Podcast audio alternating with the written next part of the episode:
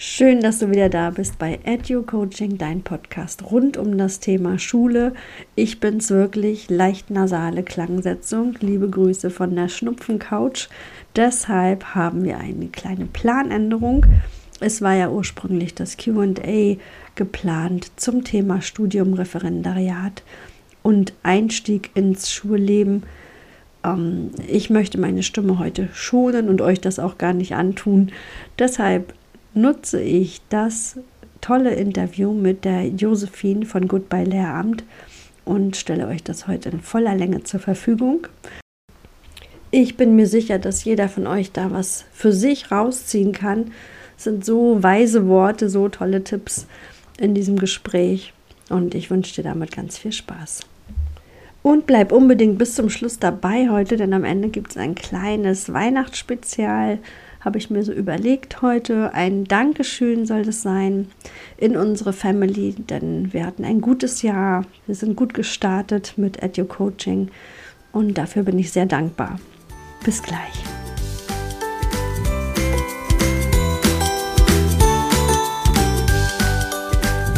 Herzlich willkommen bei Edu Coaching, dein Praxis-Podcast rund um das Thema Schule. Hier erwarten dich Inspiration, Innovation und ganz viel Austausch. Und wenn du Referendarin oder Studentin oder frisch gebackene Lehrerin bist, dann bist du bei mir genau richtig. Ich möchte mit dir zusammen Schulen neu gestalten. Lenken statt führen, coachen statt lehren und eine Lernbegleiterin zu sein, das ist mein großes Ziel. Dafür braucht es neue Unterrichtskonzepte und die findest du hier bei mir bei Edu Coaching. Mein Name ist Silva Müller und ich möchte mit dir gemeinsam Schule neu gestalten. Schön, dass du dabei bist in der Edu Coaching Family.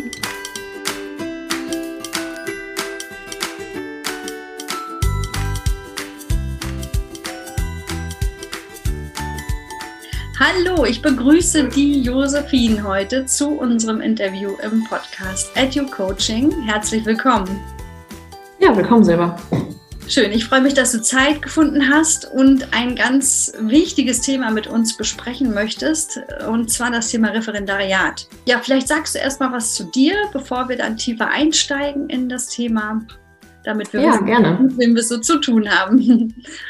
Ja, danke Silvia erstmal für die Einladung, dass ich in deinem Podcast Edu Coaching dabei sein kann. Ja, ich stelle mich gerne vor. Also mein Name ist Josephine, ich bin 33 Jahre alt und komme aus Münster und ähm, ja, lebe hier zusammen mit meinem Mann wir sind seit ein paar Jahren verheiratet und ganz glücklich zusammen. Genau, und äh, so viel erstmal zu mir. Ja, das ist schön. Hm, und ich habe in deinem Instagram-Account gelesen, äh, du heißt ja auch Ex-Referendarin und mit dem Untertitel Goodbye Lehramt.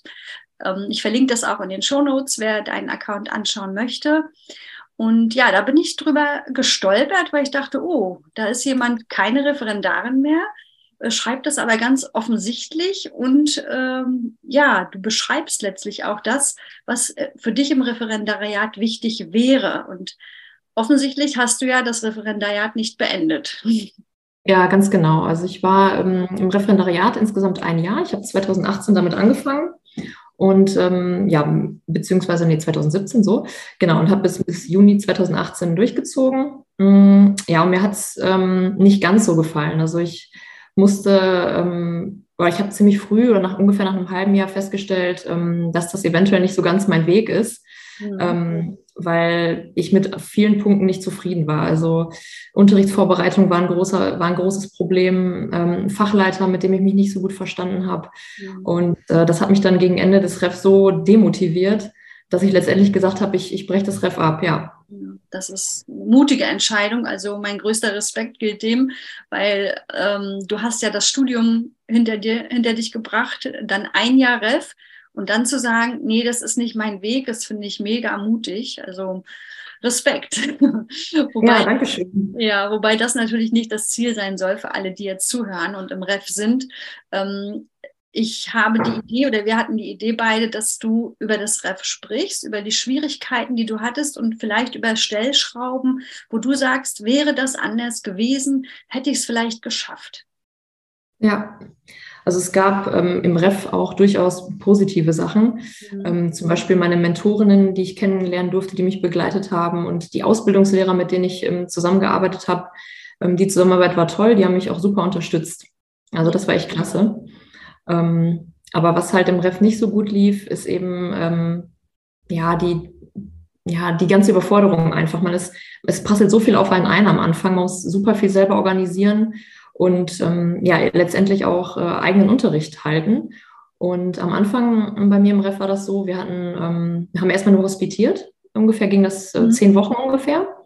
Und nach den zehn Wochen waren dann die Sommerferien und dann ging es direkt schon los mit den eigenen Klassen. Mhm. Oha. Ach, hast du eine eigene Klasse bekommen?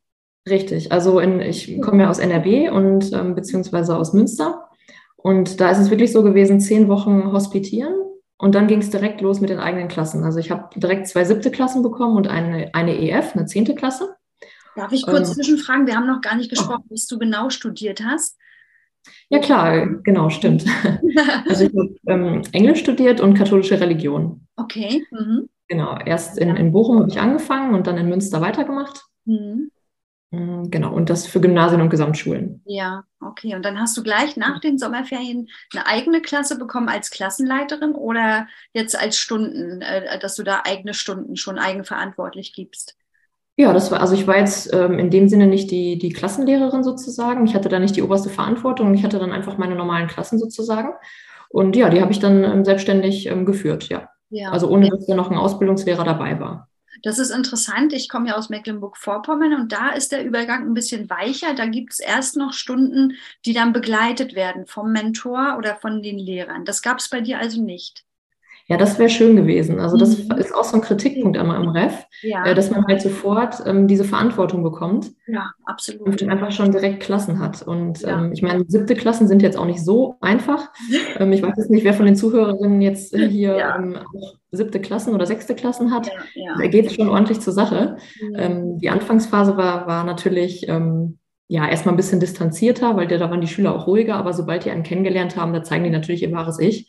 Ja. Und ähm, das war auch toll. Also anstrengend ähm, war es natürlich auch. Ich habe das auch genossen, aber wie gesagt, mit der Zeit ähm, wurde ich einfach, ich kam nicht mehr klar mit der Unterrichtsvorbereitung, das muss ich ganz ehrlich sagen. Äh, ich muss auch dazu sagen, ähm, ich konnte mich nie so richtig entscheiden. Also ich habe ich hab Unterricht vorbereitet und dann habe ich teilweise, ich weiß nicht, einen ganzen Tag gebraucht für eine Doppelstunde ähm, ja. weil ich immer wieder Unterrichtsentwürfe über den Haufen geworfen habe ja. und nicht damit zufrieden war. Ne? Und mhm. ähm, ich bin natürlich auch zu einzelnen Lehrern auch hingegangen, zu Ausbildungslehrern und habe versucht, mir Material zu holen und ein paar Inspirationen. Ja, das hat mir aber letzten Endes nicht so richtig geholfen. Mhm. mhm. Das sprichst du, glaube ich, äh, was ganz Wichtiges an, was ich auch beobachte, wenn ich äh, meine Referendarinnen betreue, dass der Anspruch, ne, der eigene Anspruch ist sehr hoch. Ne? Also du wolltest das wahrscheinlich super oberperfekt machen, wie es kein anderer im, im Alltag schaffen kann. Und das steht einem mitunter im Wege. Und wenn da keine Begleitung ist, die sagt, guck mal, das ist doch auch super, ne? 80 Prozent äh, ist auch perfekt in dem Falle, ne? gerade wenn mehrere Stunden vorbereitet gearbeitet werden müssen. Und wenn da kein Stopper ist, das glaube ich, dass man da dann irgendwo auch verzweifelt und unzufrieden wird. Ja, total. Also ich selber kenne mich auch als gar nicht als Perfektionistin oder sowas, aber ich habe das im Ref festgestellt. Ja, also das ja. war einfach blöd, eine blöde Situation. Und ja. ähm, man möchte ja zeigen, dass man im Ref was dazulernt und möchte immer besser werden. Mhm. Und äh, ja, dieser Druck, der dann dahinter steht, der macht es einem nicht einfacher. Mhm, das glaube ich. Dann hattest du Unterrichtshospitationen auch in der Zeit, wo du alleine unterrichtet hast? Mm, ich hatte ähm, neben dem eigenen Unterricht, diesen BDU nennt man das hier in NRW, bedarfsdeckenden Unterricht, mhm. habe ich auch noch in den Ausbildungsklassen hospitiert. Und äh, ich glaube, ich hatte, weiß ich nicht, drei, drei Lehrer ungefähr, die ich dann auch noch begleitet habe ähm, im Ausbildungsunterricht. Mhm. Und in, in, diesem Unterricht konnte ich hospitieren und auch eigene Reihen auch halten. Und das ja. war dann auch klassischerweise, waren dann auch die Klassen, in denen auch die Unterrichtsbesuche stattgefunden haben. Okay. Also die habe ich in den Ausbildungsklassen gemacht und in den eigenen Klassen. Ja. Hm. Und ähm, wie hast du das so empfunden? Warst du methodisch gut vorbereitet auf den Unterricht? Ähm, dass du sagst du, sagst, du konntest aus einem Werkzeugkasten, sage ich gerne, äh, heraus äh, das suchen, was du brauchtest, gerade jetzt auch was äh, Differenzierung ja. betrifft. Das wäre schön gewesen. Also ich hatte von Methodik eigentlich gar keine Ahnung. Ja. Äh, das ist auch das, was ich so ein bisschen am Lehramtsstudium auch kritisiere. Ähm, man lernt super viel im Studium. Klar, da geht es natürlich um Abstraktion, äh, komplexe Zusammenhänge verstehen, um, um viel Wissen, ähm, sage ich mal so. Aber methodisch war ich ungefähr gar nicht vorbereitet, ähm, didaktisch auch nicht. Und ich weiß nicht, ob es was geändert hätte, wenn ich im Studium ein paar Didaktikseminare gehabt hätte. Also wie mhm. bereitet man Material vor, wo findet man Material und wie schneidet man das so, ähm, wie passt man den Inhalt so an für die Schüler, dass sie das ja. auch verstehen und dass sie motiviert sind. Also das hatten wir halt kaum im, im Studium. Und ähm, aber ich bin von Haus aus bin ich Optimist und ich dachte, ja gut, im Studium habe ich super viel gelernt und im Ref lerne ich bestimmt, wie die Unterrichtsplanung geht. Ja, ja. Und ich hatte aber so ein bisschen das Gefühl, dass das schon von einem verlangt wurde, dass man schon mhm. wissen muss, wie man Unterricht plant. Vorausgesetzt wurde, ja. Mhm. Genau, richtig. Und ähm, ja, da bin ich, ähm, da habe ich natürlich mit angefangen, aber ich habe das Gefühl, 18 Monate waren jetzt auch nicht unbedingt ähm, genug Zeit, um in diesen Beruf auch reinzuwachsen. Mhm. Ja, und dadurch, dass man einfach die, so, die, die Pistole auf der Brust hat sozusagen und ähm, gesagt bekommt, hier zehn Unterrichtsbesuche, bitteschön, in jedem Fach fünf. Ähm, ja, der Druck ist dann, hat mich sozusagen so ein bisschen auch demotiviert und ja, ähm, ja. auch meine Leistung geschmälert, hm, tatsächlich. Glaube ich. Da geht es ja dann ja. nicht um das Unterrichten an sich, was ja vielleicht dein Traumberuf war, ne, mit Kindern zu arbeiten, sondern eher um, um, das eigene und um Erfüllung der Wünsche der, ja, der Bürokratie in dem Sinne, ne, dass äh, das halt abgearbeitet werden muss. Ähm, schreibt ihr auch oder habt ihr auch Langentwürfe geschrieben? Das merke ich immer. Ich bin ja an der Grundschule und da merke ich, dass das den Referendaren unheimlich viel äh, Kraft kostet, da diese Entwürfe zu schreiben von über 20 Seiten. Ähm, ja, das mussten wir jetzt nicht machen. Also du meinst jetzt auch Reinplanung und ähm, Bedingungsanalysen und so weiter? Ja, genau. Hm. Ja, das mussten wir in dem Umfang nicht machen. Ähm, vor den Unterrichtsbesuchen waren größere Unterrichtsentwürfe nötig. Hm. Ähm, die waren aber nicht 20 Seiten lang. Das waren, glaube ich, so maximal hm. 10 Seiten. Das ist auch viel. Das ist auch viel, ja. Ja. Mhm. Hm. Ja, das ist spannend. Ähm, kannst du dich erinnern, wo du mal vor der Klasse standest und so richtig glücklich warst in deinem Ref, wo du sagst, oh ja, das war jetzt richtig super, ich fühle mich wohl, ich fühle mich sicher. Kannst du mhm. dich da an eine Situation erinnern oder mehrere? Oh, ich hatte viele solche Situationen. Witzigerweise ähm, waren diese Situationen immer die, wo ich ähm, quasi den Unterricht vorher gar nicht geplant hatte, so richtig, okay. sondern einfach improvisiert habe. Ja. Mhm. Also ich kam irgendwann, also am Anfang war ich ja noch motiviert und hatte auch meine Reihenplanung. Mhm. Ähm, mit, mit Fortschreiten des Refs äh, kam ich aber gar nicht mehr hinterher und da bin ich dann einfach gemäß Türklinkenpädagogik mhm. in die Klassen reingegangen. Ja, ja. Habe quasi zehn Minuten vorher ins Lehrbuch geguckt, ähm, und das waren teilweise meine besten Stunden. Hm. Und da habe ich mit den Schülern diskutiert. Wirklich, ich habe, glaube ich, 30 Minuten, 35 Minuten haben wir Schüler einfach zusammengesessen, also wir zusammengesessen in der Klasse und ja. haben intensiv diskutiert. Also über Dilemma, die Dilemma-Frage zum Beispiel im Ethikunterricht hm. mit den Zehnern. Also das war super. Also das hat mir wirklich super viel Spaß gemacht. Ähm, also da hatte ich viele solcher Stunden tatsächlich. Ja, ja. ja schön.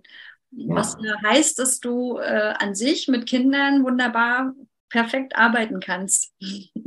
Ja, an sich schon. Also mir hat es auch schon gefallen. Ich, ich komme mit Kindern auch super klar und ich mag die auch. Ja, ähm, ja letzten weiß, Endes. Die Wege sich noch öffnen. Du bist jung. ne? Und äh, ja. ich finde es so wichtig, gerade wenn man dann einen Schritt gewagt hat äh, und etwas beendet hat, bewusst, dass man sich die schönen Momente trotzdem in Erinnerung und im Herzen behält. Ne? Dass das, was schön war. Und deshalb folgt jetzt die Frage, was war so einschneidend? Was hat dich bewegt, ähm, das dann doch zu beenden, zu sagen, ich mache hier nicht weiter an dieser Stelle? Ja, das, das war so ein Prozess. Also letzten Endes ähm, lag es dann so ein bisschen am Ende, das sagte ich auch schon gerade, an so ein bisschen an der Überforderung mit der mhm. Unterrichtsvorbereitung. Ne? Also ich kam nicht mehr so richtig hinterher, ich, ich war nicht zufrieden ähm, und ich konnte, kam mit diesem Material-Overload einfach nicht so richtig mhm. zurecht und hatte auch einfach das Gefühl, ähm, mir hat so ein bisschen Unterstützung gefehlt. Also ich hätte da noch, noch intensivere Unterstützung gebraucht und ja, ich fand auch, dass der bedarfsdeckende Unterricht der BDU zu früh angefangen hat. Ja, ja. Ich hätte eine Begleitung gebraucht, die noch ein bisschen länger ging. Mhm. Und, ähm, das wäre, das wäre gut gewesen. Mhm. Und letztendlich, ja, das ein schlechtes Verhältnis zum Fachleiter in einem Fach. Ja. Also das hat auch dazu geführt, dass es ja, mir dann auch nicht besser ging gegen Ende mhm. des Refs. Gab es da die mhm. Möglichkeit oder hast du das in Erwägung gezogen zu verändern? Dass man kann ja auch die Fachleiter dann äh, ja, tauschen. oder gab es ja, die Möglichkeit nicht? Mhm. Also darüber habe ich mir auch äh, Gedanken gemacht. Ähm, ich habe mir aber gedacht, vielleicht wird es besser. Ne? Ich bin da auch so ein Kämpfer und dachte, mhm. das wird schon, ich halte das durch. Mhm. Und ja, ich schaffe das schon. Also irgendwann war ich in so einem Modus, dass ich sagte, einfach eine Maske aufsetzen ja. in, dem Seminar und einfach den Fachleiter nicht an mich ranlassen. Mhm. Aber das hat dann gegen Ende dann doch nicht mehr so gut funktioniert. Und ja, ich habe auch versucht, in das Gespräch mit dem Fachleiter ähm, zu suchen und äh, das hat aber nichts gebracht am Ende. Ja. Nee. Gab es da eine Instanz, an die du dich hättest wenden können, wenn sowas ist? Weil das berichten mir wirklich oft mhm. Referendarinnen, dass sie mit Mentoren oder Studienleiter, Fachleiterinnen nicht zurechtkommen mhm. und äh, dann nicht wissen, wie soll ich jetzt verfahren. Und es gibt Möglichkeiten. Also wir haben es auch schon gehabt bei uns an der Schule, dass ein Wechsel dann ähm, ja vollzogen werden kann. Es gibt natürlich da ein, eine Vorschrift dann auch. Äh, mhm. wusstest mhm. du davon im Ref? Das ist, oder war es eine Option für dich? Also ich bin den, den Dienstweg gegangen sozusagen. Ähm, mhm. Ich habe das Gespräch mit der Kernseminarleitung gesucht. Mhm. Und mein Problem war dann, dass die, die Kernseminarleitung sich sehr gut mit dem Fachleiter verstanden hat, mit dem ja. ich mich nicht verstanden habe. Und dann hatte ich so ein Gefühl wie die, die beiden gegen mich. Und mhm. das war, das ja. war in der Situation nicht, hat es nicht besser gemacht. Also ich war dann so für mich isoliert gefühlt. Mhm, das ist ja und, ganz schlimm. Mhm. Ja, und da konnte ich nichts machen. Also mhm. ja, das war wirklich eine echt ja, bescheidene Situation. Ich sage da immer geklüngel, das habe ich von meiner Oma, wenn das so, so alles zusammenhängt, man kommt nicht rein und das ist ja wirklich das Schlimmste, was passieren kann in dem Moment. Ne? Das ist dann ja, dass ja. du überhaupt eine Chance hast. Hm. Richtig, und man entfremdet sich dann einfach von dem ganzen System REF. Ja, ja. Und man entfremdet sich dann auch einfach von, von der, ja, von der Tätigkeit letztendlich. Hm, hm. Und schließt das dann für sich aus, ja. Wie hat dein Umfeld reagiert, als du dann so den Entschluss für dich gefasst hast? Oder hast du dich beraten lassen? Wie ist der mhm. Entschluss gefallen? So, das würde mich nochmal interessieren. Also mein Mann war dann eine große Stütze. Also ich habe viel mit ihm darüber gesprochen und auch mit Freunden, die auch im Ref waren oder auch Lehrer sind. Ähm, und die kannten natürlich auch die Thematik. Die konnten, also ich bin auf viel Verständnis gestoßen, ganz interessant. Ja. Ähm, hm. Aber es hieß dann erstmal, ja, mach mal weiter und dann wird es vielleicht besser.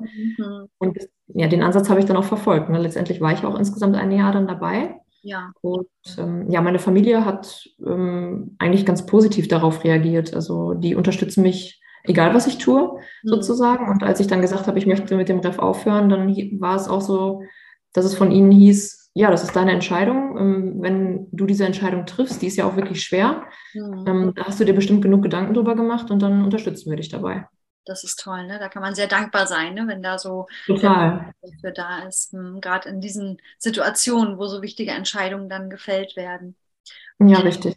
Ja. Hattest du gleich äh, eine Alternative oder während des Prozesses äh, schon eine Alternative oder hast du erstmal gesagt, so nichts, äh, Pause, ähm, also ich war ganz erstaunt tatsächlich, wie ähm, motiviert und wie gut es mir ging, nachdem ich die Entscheidung getroffen habe, das Ref mhm. abzubrechen. Mhm. Also das war so von einer Sekunde auf die andere war ich wieder äh, sehr freudestrahlend und optimistisch ja. und positiv. Das hätte ich selber von mir auch nicht gedacht. Mhm. Ähm, aber sobald ich die Entscheidung getroffen habe, ging es tatsächlich aufwärts. Und dann habe ich mich auch schon äh, in den letzten zwei Wochen, die ich eigentlich noch offiziell Referendarin war, habe ich mich schon umorientiert und versucht, ähm, auf andere Stellen zu bewerben, ja. Ja, ja das ist ja das beste Zeichen, ne? wenn der Körper so deutlich ja. signalisiert, äh, mir geht es wieder gut, ich bin leicht, ich bin frei. ja, das war echt fantastisch, tatsächlich. Ja, ja. Und das, da habe ich dann auch gemerkt, das war absolut die richtige Entscheidung für mich. Ja. Darf ich fragen, in welchem Bereich du jetzt aktiv bist? ja, gerne. Ähm, ich bin jetzt ähm, in der Verwaltung tatsächlich. Ich habe ähm, nach dem REF noch eine zweijährige Aus- und Weiterbildung zur Verwaltungsfachwirtin gemacht mhm. und bin jetzt quasi im, im Jura-Bereich in mhm. einer Behörde tätig. Und bin da ganz happy, ganz ehrlich. Also mache mach da Sachbearbeitung und bin in einem, ja, in einem etwas größeren Projekt noch stellvertretende Teilprojektleitung. Mhm. Also das hat für mich auf jeden Fall einen ganz guten Weg genommen. Ja, super, schön. Denkst du noch manchmal an die Zeiten mit den Kids? Ja, doch häufiger. Also ich habe ja, ähm, ja Ende August ähm, habe ich ja meinen Instagram-Kanal Gut bei Lehramt gestartet, mhm. um, einfach um von meinen Erfahrungen bisher zu berichten und wie es weitergehen kann, nachdem man aufgehört hat mit Schule. Und da denke ich natürlich häufig auch an die Kinder, klar. Ja. Ja, schön. Und äh, haben wir eingangs schon gesagt, es ist super, dass du dich öffnest dafür und auch diesen Instagram-Kanal äh, dann dafür äh, eingerichtet hast. Denn ich glaube, du sprichst da ganz viele ähm, neue Kolleginnen an oder überhaupt junge Menschen. Äh, und du hast ja jetzt auch nicht gesagt, so, ich fange Ref an und höre gleich wieder auf. Du hast ja wirklich ein Jahr gekämpft. Ne? Und das, glaube ich, das ist äh, dann auch wichtig für sich abzuschätzen, ist es mein Weg oder äh, muss ich andere Wege suchen, eine Pause machen, was, was auch immer. Und wenn gerade ich nehme wieder mein Wort Geklüngel im Umfeld dabei ist, da haben, wir, da haben wir keine Chance. Das ist leider so. Ne? Da, das ist das alte System und das kostet so viel Kraft, dann sich dagegen aufzulehnen. Und ja. äh, ist es das wert? Ne? Genau. Und das hast du dich ja auch äh, öfter gefragt. Und ja, ich freue mich, dass du da jetzt für dich dann einen guten Weg gefunden hast und wer weiß, was noch kommt. Ne? Vielleicht äh, kommen äh, Schulen auf dich zu und sagen, Mensch, können Sie hier nicht mal ein Projekt leiten oder was auch immer oder einfach mal einen Vortrag halten. Ne? Sowas ist ja auch möglich als äh, Externe, ja. wenn du da Lust drauf hast natürlich. So habe ich damals meine Zeit als Heilpraktikerin gestaltet. Da habe ich nämlich auch immer Projekte in den Schulen gemacht und ähm, das war auch immer wieder schön und man hatte den Druck nicht dieser Bürokratie rundherum. Ne? Das habe ich als sehr ja. angenehm empfunden. Ja. Ja, ja. es klingt spannend. Ja, ich bin, bin, ja, bin offen auf jeden Fall dafür. Ne? Genau. Auch, äh, du kommst aus Münster, ne, wer das hört. Vielleicht hat jemand Kinder oder arbeitet mhm. an der Schule und äh, du hast katholische Religion und Englisch, ne, sind deine Fächer. Genau. Ja, genau. Du hast es ja studiert, du hast praktiziert, von daher äh, bist du da auf jeden Fall auch Expertin. also Religion finde ich so wichtig in der heutigen mhm. Zeit dass man da äh, Wissen vermittelt auch und ähm, ja, wie du sagst, tolle Atmosphären auch hattest. Ne? Da sind gar nicht die Noten und der Druck, der ist da gar nicht für mich so im Vordergrund, gerade in äh, Religion in dem Fach. Da, da muss was ganz anderes passieren. Ne? Und das ist ja auch das, wo wir Schule neu gestalten wollen, weg von den Noten, ne? mehr hin genau. zur Projektarbeit. Und da ja. passt ja dein Ansatz auf jeden Fall auch mit rein. Ja, total. Und ähm, ja, eine Sache, die ich ähm, anderen Referendaren auch mit auf den Weg geben möchte, ist, äh, dass man auf jeden Fall, ich sag mal so mindestens ein halbes Jahr im Ref sein sollte, um genug Erfahrung zu machen, weil man kommt ja aus dem Studium, wird ins kalte, kalte Wasser geschmissen und dann ist erstmal auch alles neu. Ne? Und an diese Situation muss man sich gewöhnen. Und ich habe jetzt auch schon mit ein paar ähm, Referendarinnen gesprochen, die schon nach vier Wochen sagen, ich möchte das nicht mehr machen und dann an mich rantreten und sagen, Josephine, ähm, hast du einen Tipp für mich? Was soll ich tun? Ja. Und den ersten Tipp, den ich gebe, ist, mach erst mal weiter. Also mach erst mal drei, vier, fünf Monate weiter und guck, ob das wirklich nicht dein Ding ist. Weil es gibt, glaube ich, ähm, fast nichts Schlimmeres, als Dinge zu bereuen. Ja. Und das möchte ich auf jeden Fall vermeiden. Ja. Und was ich ähm, einfach auch, auch zeige, äh, ist, dass natürlich ähm, das Referendariat super schwierig ist aber es sich auch lohnt, sozusagen ähm, weiterzumachen und diesen Beruf auch zu verfolgen und nachher auch auszuüben. Ähm, dass es aber auch okay ist, wenn man sagt, ich, ich breche das ab oder ich möchte nachher kein Lehrer sein. Ne? Und ähm, was ich auch versuche zu vermitteln, ist, dass es gar nicht so einfach ist, danach auch einen anderen Job zu finden. Also da bin ich ganz realistisch. Ne? Also ich fahre so ein bisschen zweigleisig. Ne? Also ja. ich möchte einerseits sagen, das Referendariat ist anstrengend, aber es lohnt sich. Und auf der anderen Seite dann auch Mut machen, man kann danach was anderes machen. Aber Vorsicht, so einfach ist es nicht. Genau, ne? und das bringst du ja für mich heute absolut rüber. Äh, ehrlich zu sich selber sein, ne? nicht als mhm. anderen Gefallen tun oder das für andere genau. zu tun, sondern ehrlich zu sich selbst. Und dann wächst man wahrscheinlich auch über sich hinaus und äh, äh ja, übersteht kritische Phasen wenn es denn ein bestimmtes äh, Level erreicht hat. Ne? Und trotzdem, ja, sich immer wieder zu hinterfragen, ist es das? Ne? Ist es wirklich das, was ich machen möchte? Ist es mir das wert? Ne? Ja, ganz genau, richtig. Ja. Gut, unsere Zeit ist leider abgelaufen. Ich freue mich, dass du dabei warst, dass du uns so viele wichtige Sachen erzählt hast. Und ich glaube, ja, ganz vielen äh, Referendarinnen hast du hier heute äh, ja geholfen auf ihrem Weg auf jeden Fall. Und du bist ja äh, erreichbar über Instagram.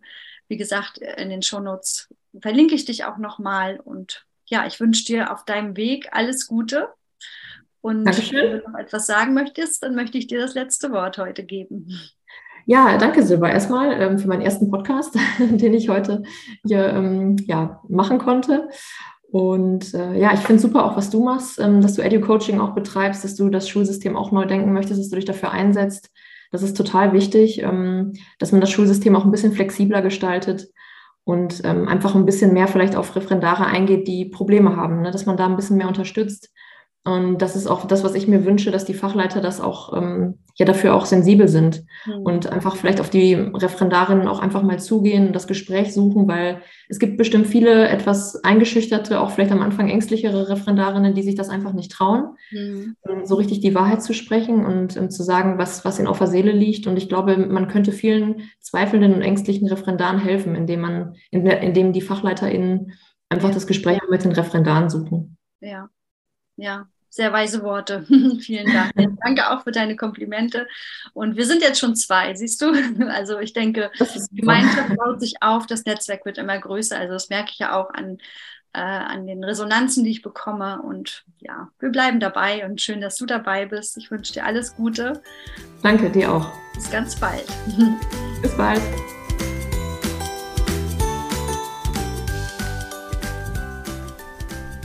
Ja, so ein tolles Interview. Nochmal ganz lieben Dank und viele, viele neue Erkenntnisse sind für mich dabei entstanden und du konntest bestimmt auch etwas für dich mit rausnehmen. Ja, jetzt kommt mein kleines Weihnachtsspecial. Jetzt kannst du dich einfach mal ganz gemütlich hinsetzen oder hinlegen und dich einkuscheln, ein schönes Getränk dazu und ja, dich einfach mal fühlen, als wenn du ein Kind bist denn das sind wir ja alle in uns drin und gerade als Lehrerinnen und Lehrer sollten wir unser inneres Kind immer hegen und pflegen und dafür kannst du jetzt mal so drei Minuten eintauchen in eine kleine Astrid Lindgren Geschichte. Hier auf dem Podcast hören wir uns wieder am 28. Januar 2023 und da geht es hauptsächlich um das Thema Unterrichtsstörungen. Das QA wird natürlich auch im Januar stattfinden. Da verfolge einfach meinen Instagram-Account, da schreibe ich das rechtzeitig rein. Ab 7. Januar bin ich dann da auch wieder präsent. Und im Januar lernt ihr noch die liebe Sarina aus der Schweiz kennen. Wir haben einen netten Kontakt aufgebaut und die Lehrerinnenausbildung in der Schweiz ist ganz anders und sie erzählt uns da einige interessante Dinge, die wir vielleicht nach Deutschland holen könnten. Ich schreibe dir schon mal den Instagram-Account von der Sarina in die Shownotes, dann kannst du schon mal schauen, womit sie sich so beschäftigt. Eine ganz sympathische junge Lehrerin, da können wir uns dann im Januar drauf freuen. Gut, jetzt freuen wir uns erstmal auf eine kleine Geschichte und ich wünsche dir von ganzem Herzen eine gute Zeit, schöne Weihnachten, einen guten, gesunden Übergang in das neue Jahr. Friedlich soll es sein und mögen wir alle Frieden und Licht in unserem Herzen tragen und das dann in die Welt hinaus. In diesem Sinne eine gute Zeit. Bis bald. Tschüss.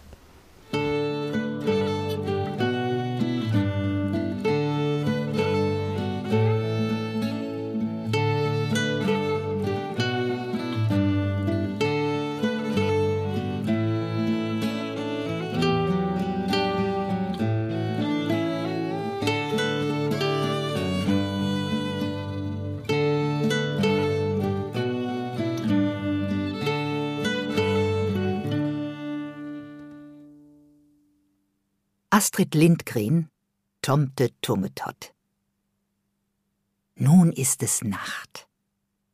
Der alte Bauernhof schläft. Es schlafen alle, die dort wohnen. Der Bauernhof liegt tief im Walde. Vor langer Zeit kam ein Mann in den Wald und rodete ihn und baute dort ein Haus. Wer es war, weiß niemand mehr. Die Sterne funkeln am Himmel. Der Schnee leuchtet weiß, es ist bitterkalt. In einer solchen Nacht geben die Menschen Acht, dass das Feuer im Herd nicht erlischt. Auf dem einsamen alten Hof schlafen jetzt alle. Alle außer einem. Tomte Tummetott.